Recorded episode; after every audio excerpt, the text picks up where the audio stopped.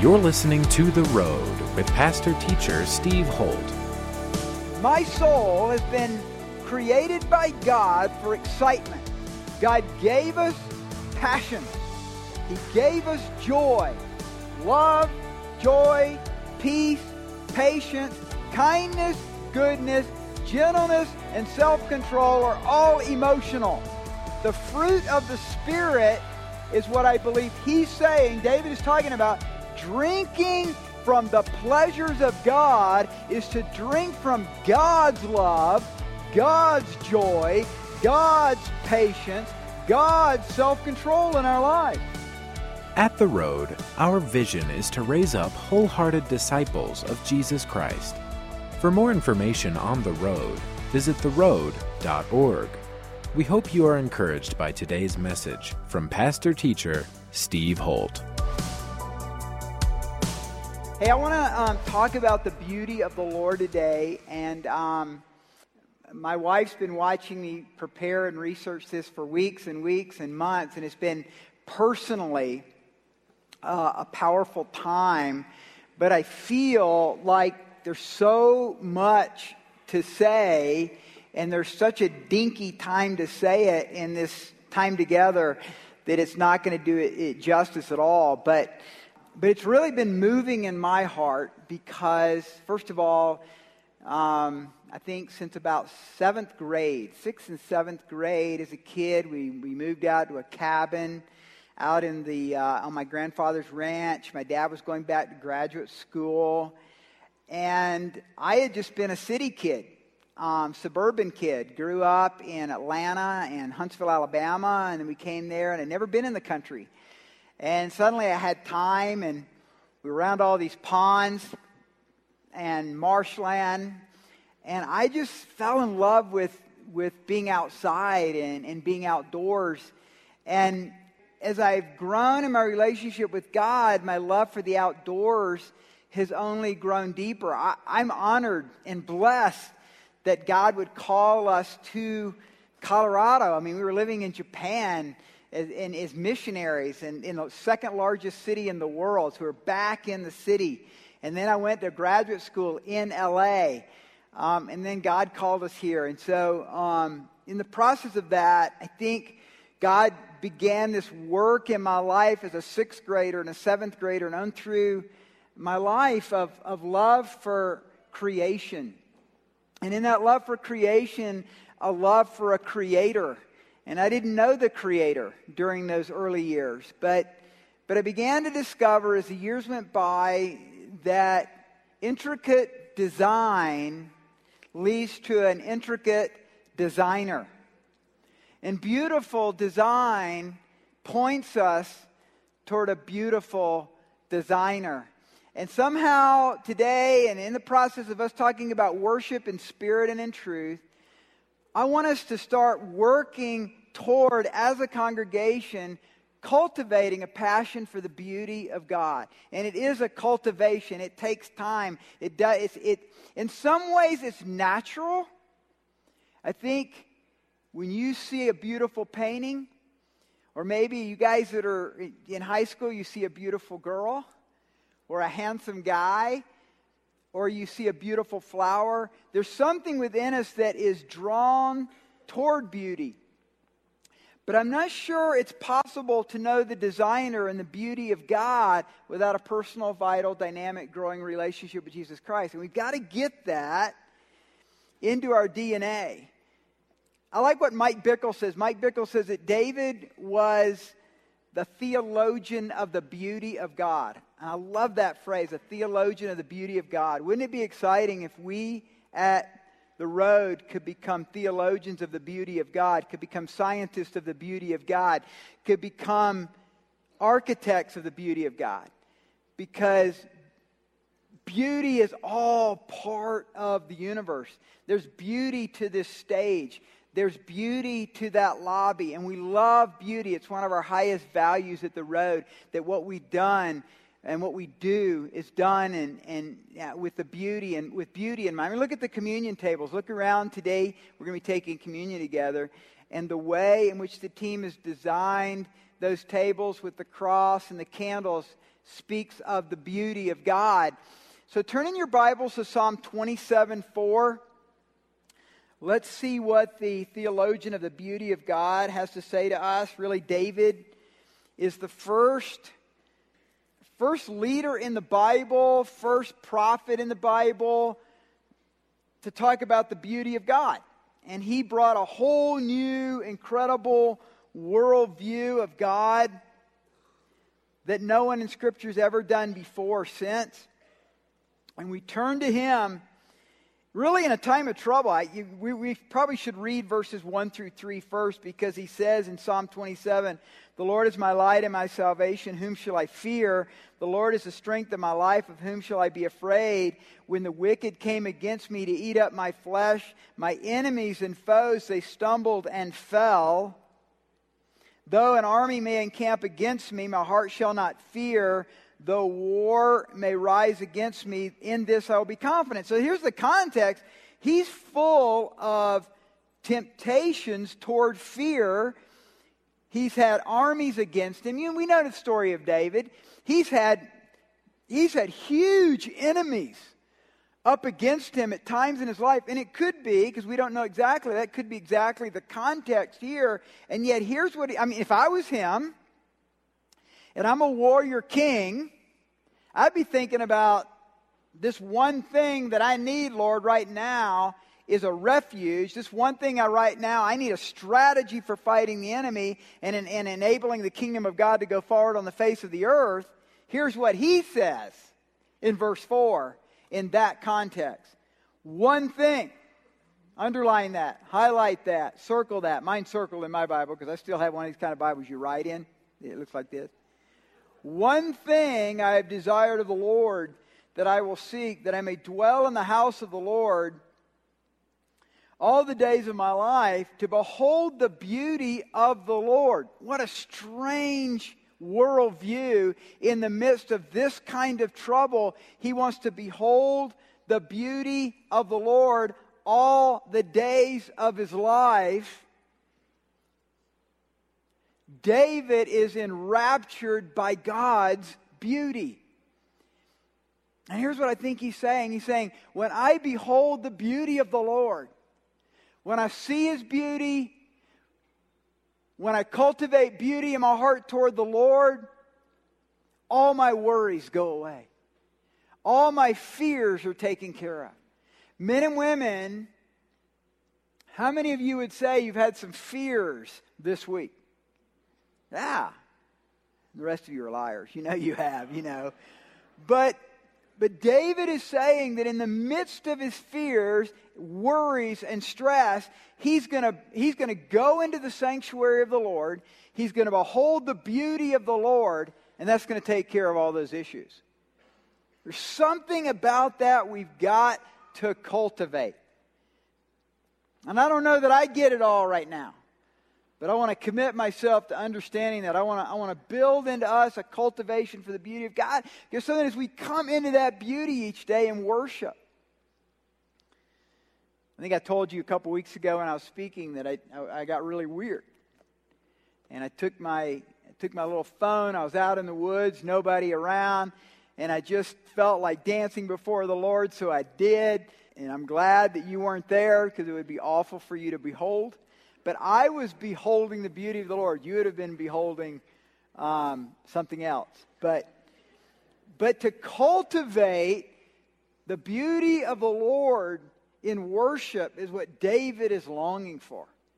And we've been in the book of Philippians, and I can't think of a better um, synchronization of joy in our hearts than beholding the beauty of the Lord. And we're, we're going to see that later on in the psalm. That, that David experiences joy by beholding beauty with his enemies all around him. Can you imagine that? That the debtors are coming, that they're calling the loan, that the company's in trouble, that your marriage is in trouble, that your kids are going wayward, that your finances are not where they should be and you're not sure about what to do, to cultivate in the midst of that, surrounded by all that stress, to cultivate a worship of the beauty of God. Now that's radical stuff, folks. People don't do that. American Christianity is figure it out, figure it out, figure it out. And I'm not saying anything's wrong with that if that's part of it. But if that's the only thing we do, we're going to be stressed out.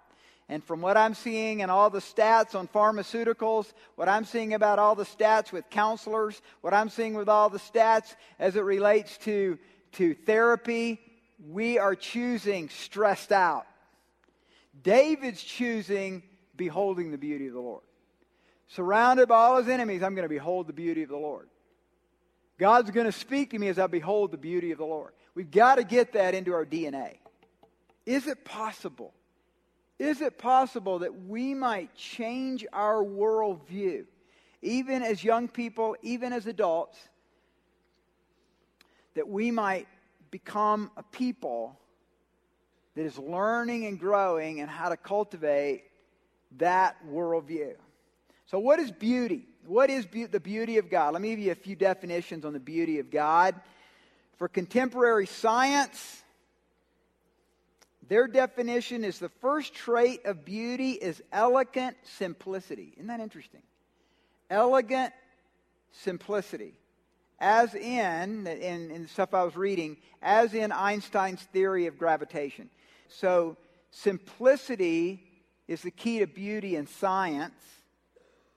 In philosophy, centuries have taught that beauty is unity, harmony, symmetry, wholeness, and radiance. Theologian Wayne Grudem defines the beauty of God as that attribute of God whereby He is the sum of all desirable qualities. Other words for beauty would be wonder, mystery, splendor, humility, delight, thrill, excitement. So, I got to go fly fishing twice this week. That never happens. And I took Josh one day, I took Samuel the other day. And both of them had never seriously fly fished, so I took them out and, and, uh, and showed them how to fly fish. And we got into this river early, and I did that because it's been so hot, and you, you can catch more fish in four hours between 6 a.m. and uh, and about noon than you can for the rest of the day. So we were there, and um, I just have to be honest with you. I mean, I like to fly fish; I think it's great, but but being in the river and being with around these huge rocks and being down in the, in, in, the sounds and the beauty and the sun starting to ripple down into the area where we, where we were is just stunning. It's just beautiful. God made all that, church, for us to enjoy, for us to experience. I like what Jonathan Edwards said God created man for nothing else but his own happiness.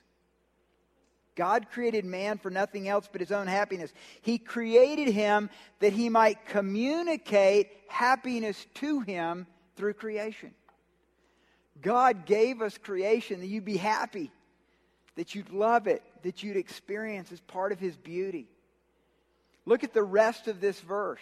Look at the rest of this, the next two verses after verse 4, verse 5.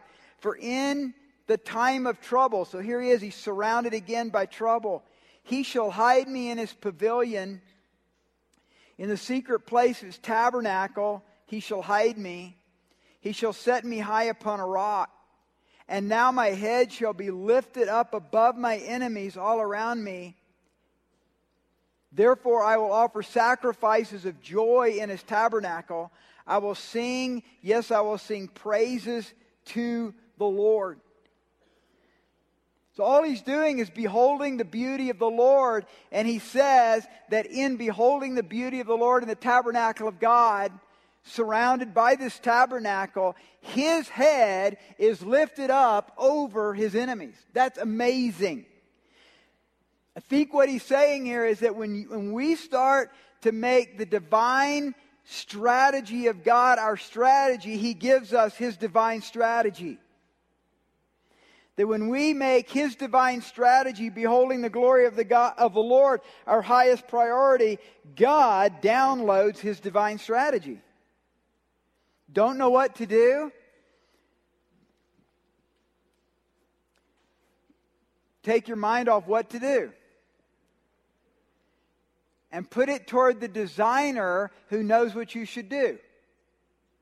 And as you begin to focus on the beauty of the God of the Lord, and worship Him, He begins to give us designer strategies from the designer. We hear from Him. And David's life is turned around because even in the midst of that, in the time of trouble, verse 5, verse 6, my head shall be lifted up. There's enemies. Above my enemies that are still all around him, I'm going to continue to offer sacrifices of joy in the tabernacle, and I'm going to sing praises to the Lord. Now, church, this is immensely practical because it doesn't sound practical at first. Beholding the beauty of the Lord, what are you talking about? Is that for artists? Is that for worship team people? Is that for people who like to take pictures and paint? No, I believe this is for all of us and, and it's a DNA that God wants to cultivate in us that raises us up above all our circumstances, all our problems and situations, because God changes you. God's changing your heart. And there's nothing like a changed heart for understanding God's plans and his strategies because he's always speaking. He's always at work. And he's looking to and fro for those whose hearts are completely his that he might, what does he say? Lift them up. That he might lift them up. So this beholding of the beauty of the Lord is immensely practical. Again, let me, I think Edwards captures this again. Jonathan Edwards said, God is glorified not only by his glory being seen, but, but by it being rejoiced in. When those that see it delight in it, God is more glorified than if they only see it. God made the world that he might communicate, and the creature receives the glory both with his mind and his heart.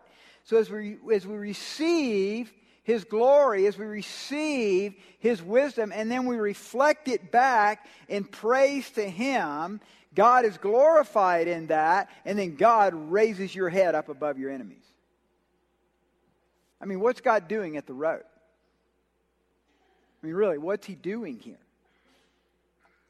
I mean, why does this church exist? There's like 300 churches in this city. I resigned from Mountain Springs. We start. We go into 40 nights of prayer, and he seeks very specifically to plant the road based on seven times him speaking the road less traveled. Well, that sounds really exciting until you realize what I just said. The road less traveled. That means less traveled. That means most people don't travel that way. And if you know The Road Not Taken by Robert Frost, that's what, this, that's what the poem's about. Is he comes to a juncture and he takes the one trodden less, traveled less. So if you want the well tailored roads, don't behold his glory. Because you'll naturally think the natural way and you'll take the highway that everybody else takes. And so you'll be in all the same problems that everybody else is in. Or is it not true that it's as wholehearted disciples that God calls us many times in our life, not once, not twice, but many times, we come to this place where our natural tendency is this. Everybody says this. We begin to behold the glory of God. We begin to worship Him. We begin to seek Him. And He says this. What? I read it somewhere. His ways are not our ways. His thoughts are not. And yet, eye has not seen and ear has not heard all that God has planned for us. I want what God wants because that's way more exciting. Jesus is not boring, and I'm in for excitement. I want an exciting, joy filled life. I want everything that God has. And if He's the creator of daffodils, if He's the creator of this brain, if He's the creator just of my DNA, I think He's smarter than me. And so there's something here from this theologian of the beauty of God, David, that is expressing to us a principle of beholding the beauty of God that is a road less traveled that changes our soul and changes our heart to hear from Him. I believe the Orthodox and Catholic traditions get this way better than evangelicals do. And I want to give you a few books that I've been reading. And uh, if you're a reader, researcher like I am, you might enjoy these. This is the one I'm most fascinated by The Evidential Power of Beauty Science and Theology Meet by Thomas Dubay. He's Catholic. One Thing Developing a Passion for the Beauty of God by Sam Storms. An Interior Castle by Teresa of Avila which is a mystic, Catholic mystic. But let's get really practical. I want to just close with this two things. Two really practical ways that I think are a part of cultivating a passion uh, for the beauty of God. So turn to Psalm 36. Look really quick at Psalm 36. And there's going to be a part two to this. We're going, we'll, we'll get back to this later. Um, this beauty of God theme. But look at Psalm 36, verse 7. How precious is your loving kindness, O God. Therefore, the children of men put their trust under the shadow of your wings. They are abundantly satisfied with the fullness of your house, and you give them drink from the river of your pleasure. For with you is the fountain of life, and in your light we see light. So here's my first point. First point on cultivating a passion for the beauty of God is cultivate a passion for God's river of pleasure in your heart. I'm going to explain it, and that sounds a little weird what I'm talking about. Okay. Number one, cultivate a passion for God's river of pleasure in your heart. Parenthetically, I mean the hidden person of the heart. The hidden person of the heart. Your soul my soul has been created by God for excitement. I really believe that. God gave us passions, He gave us joy, love, joy, peace, patience, kindness, goodness, gentleness, and self control are all emotional.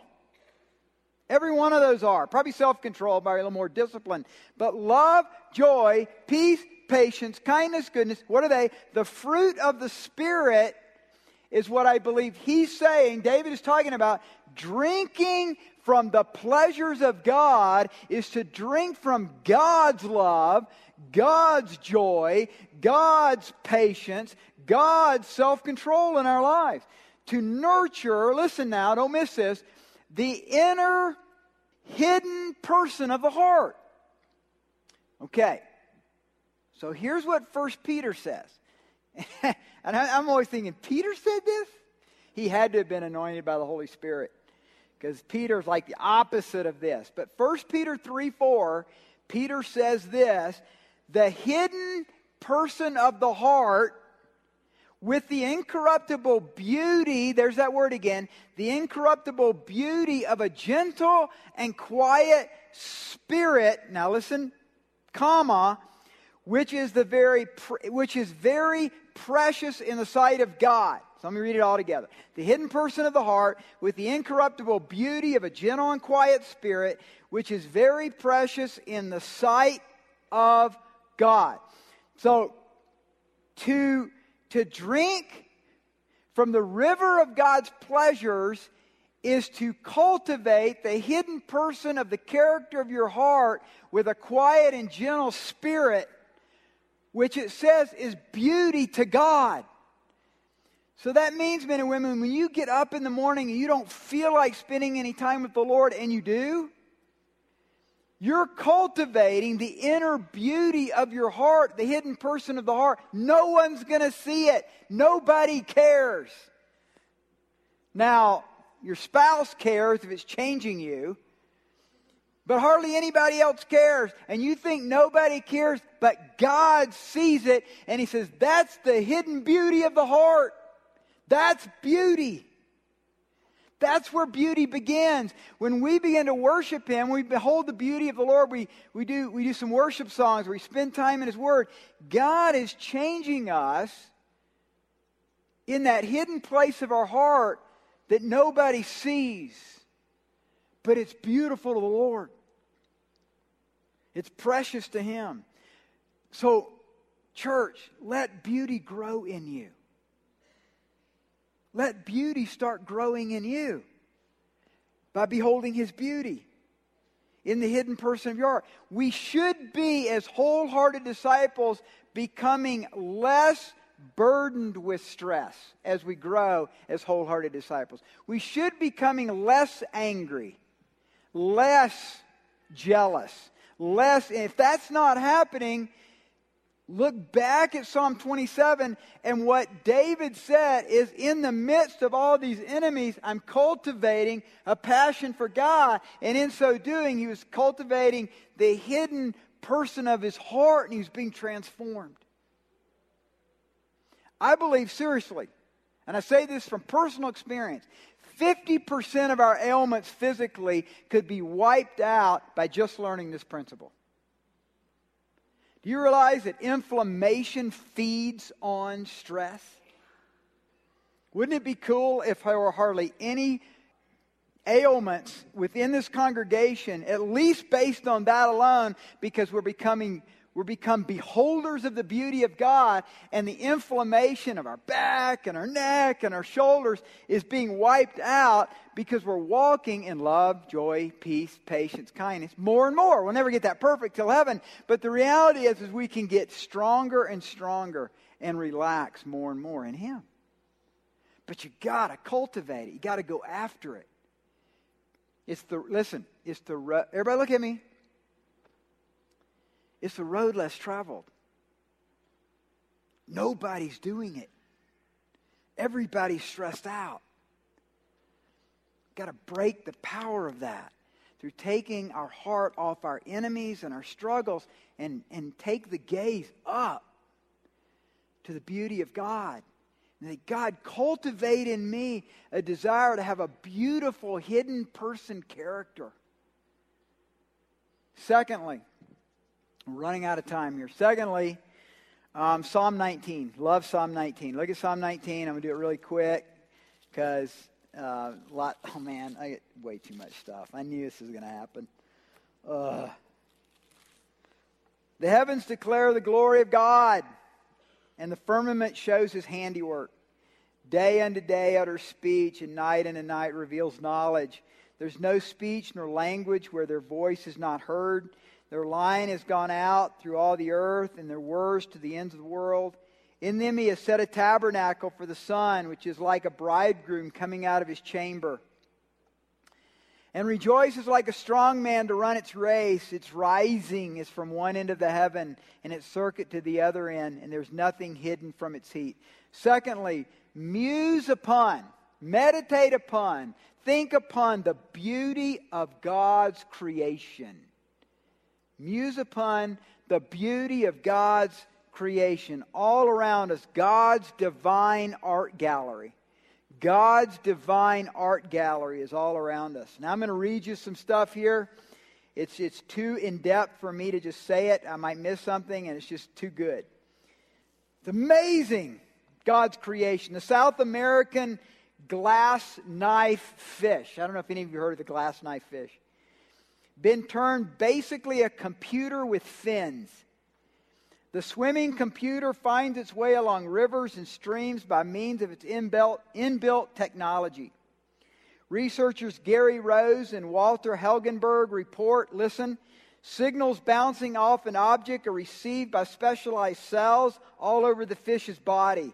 Its brain then computes the object's location, much as our brains locate a noise by clocking the arrival of sound waves at our ears. But while our brain can distinguish two sound waves reaching our left and right ears at 15 millionths of a second apart, these fish can detect electrical impulses at 40 billionths of a second apart. How do they do it? Parallel processing. It's the soul of the supercomputer. So we thought we were so smart with our supercomputers.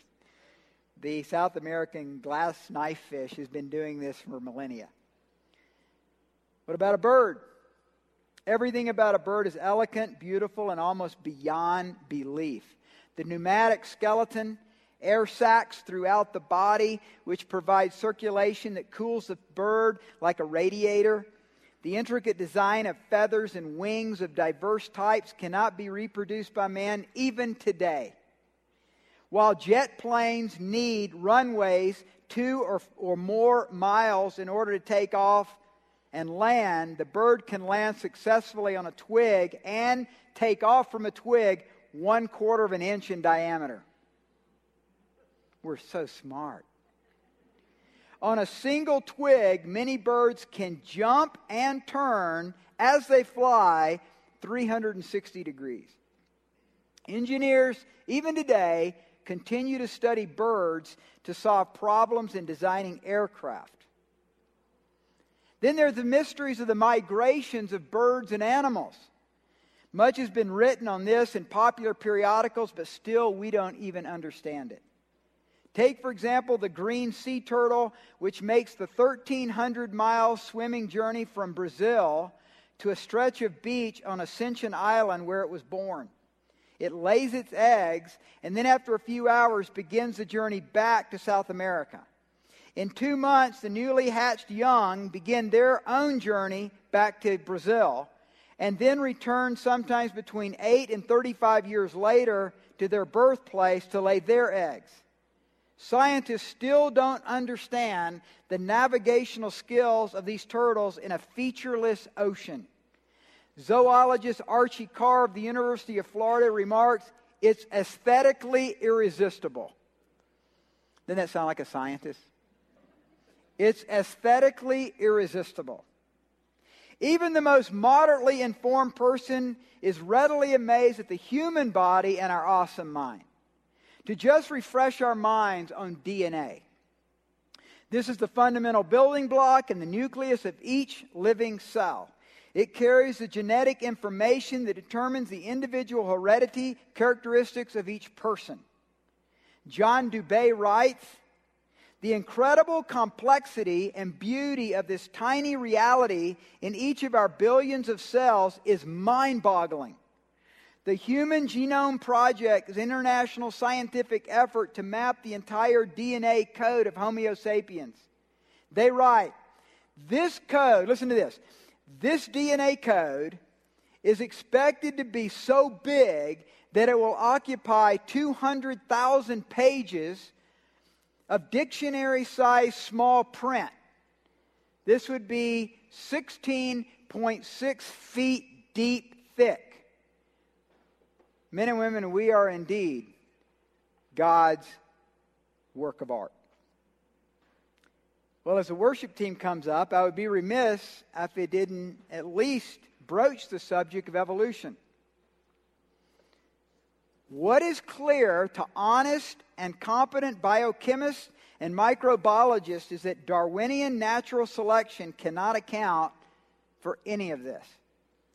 Honest and competent research biologists are abandoning in droves Darwin's chance theory. They're searching for alternative hypotheses. None have been found yet. They should turn to the very first part of this book. New discoveries in microbiology, chemistry, and astronomy is almost daily dismantling the premises of evolution. Living plants and animals are so. This, listen to what I'm going to say now. I'm going to read it. Living plants and animals are so fantastically complicated that astronomer Fred Hoyle and astrophysicist Chandra Wickrasam, or some name like that, have calculated the odds against life happening by chance, which is Darwin's theory, as 10 to the 40,000th power. That's unspeakably impossible. Church, listen, don't let your kids listen to evolutionary theory without you giving them the creation story. I mean, I wish we'll do a part two to this, but there's so much information out there. Just, just take the book I mentioned. Let me just say it again. I encourage every one of you to read it. The Evidential Power of Beauty, Science and Theology Meet by Thomas Dubay. Just the complexity of oneself is more complex than a jet airplane. There are more stars that your eye can see in the sky. Listen, this was this is one that Jay Inman shared with me before I got up this morning. There's more stars in the sky that can be visibly seen than all the bricks that man has ever made since the Tower of Babel. And here's what we're finding the universe is expanding, it's continuing to expand. Folks, behold the beauty of the Lord. You've been listening to The Road with pastor teacher Steve Holt. We hope you have been blessed by today's message. To connect with us further, visit theroad.org.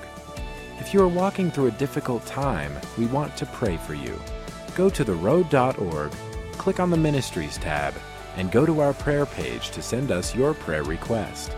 Thanks again for tuning in today, and be sure to listen to the next edition of The Road with Pastor Teacher Steve Holt.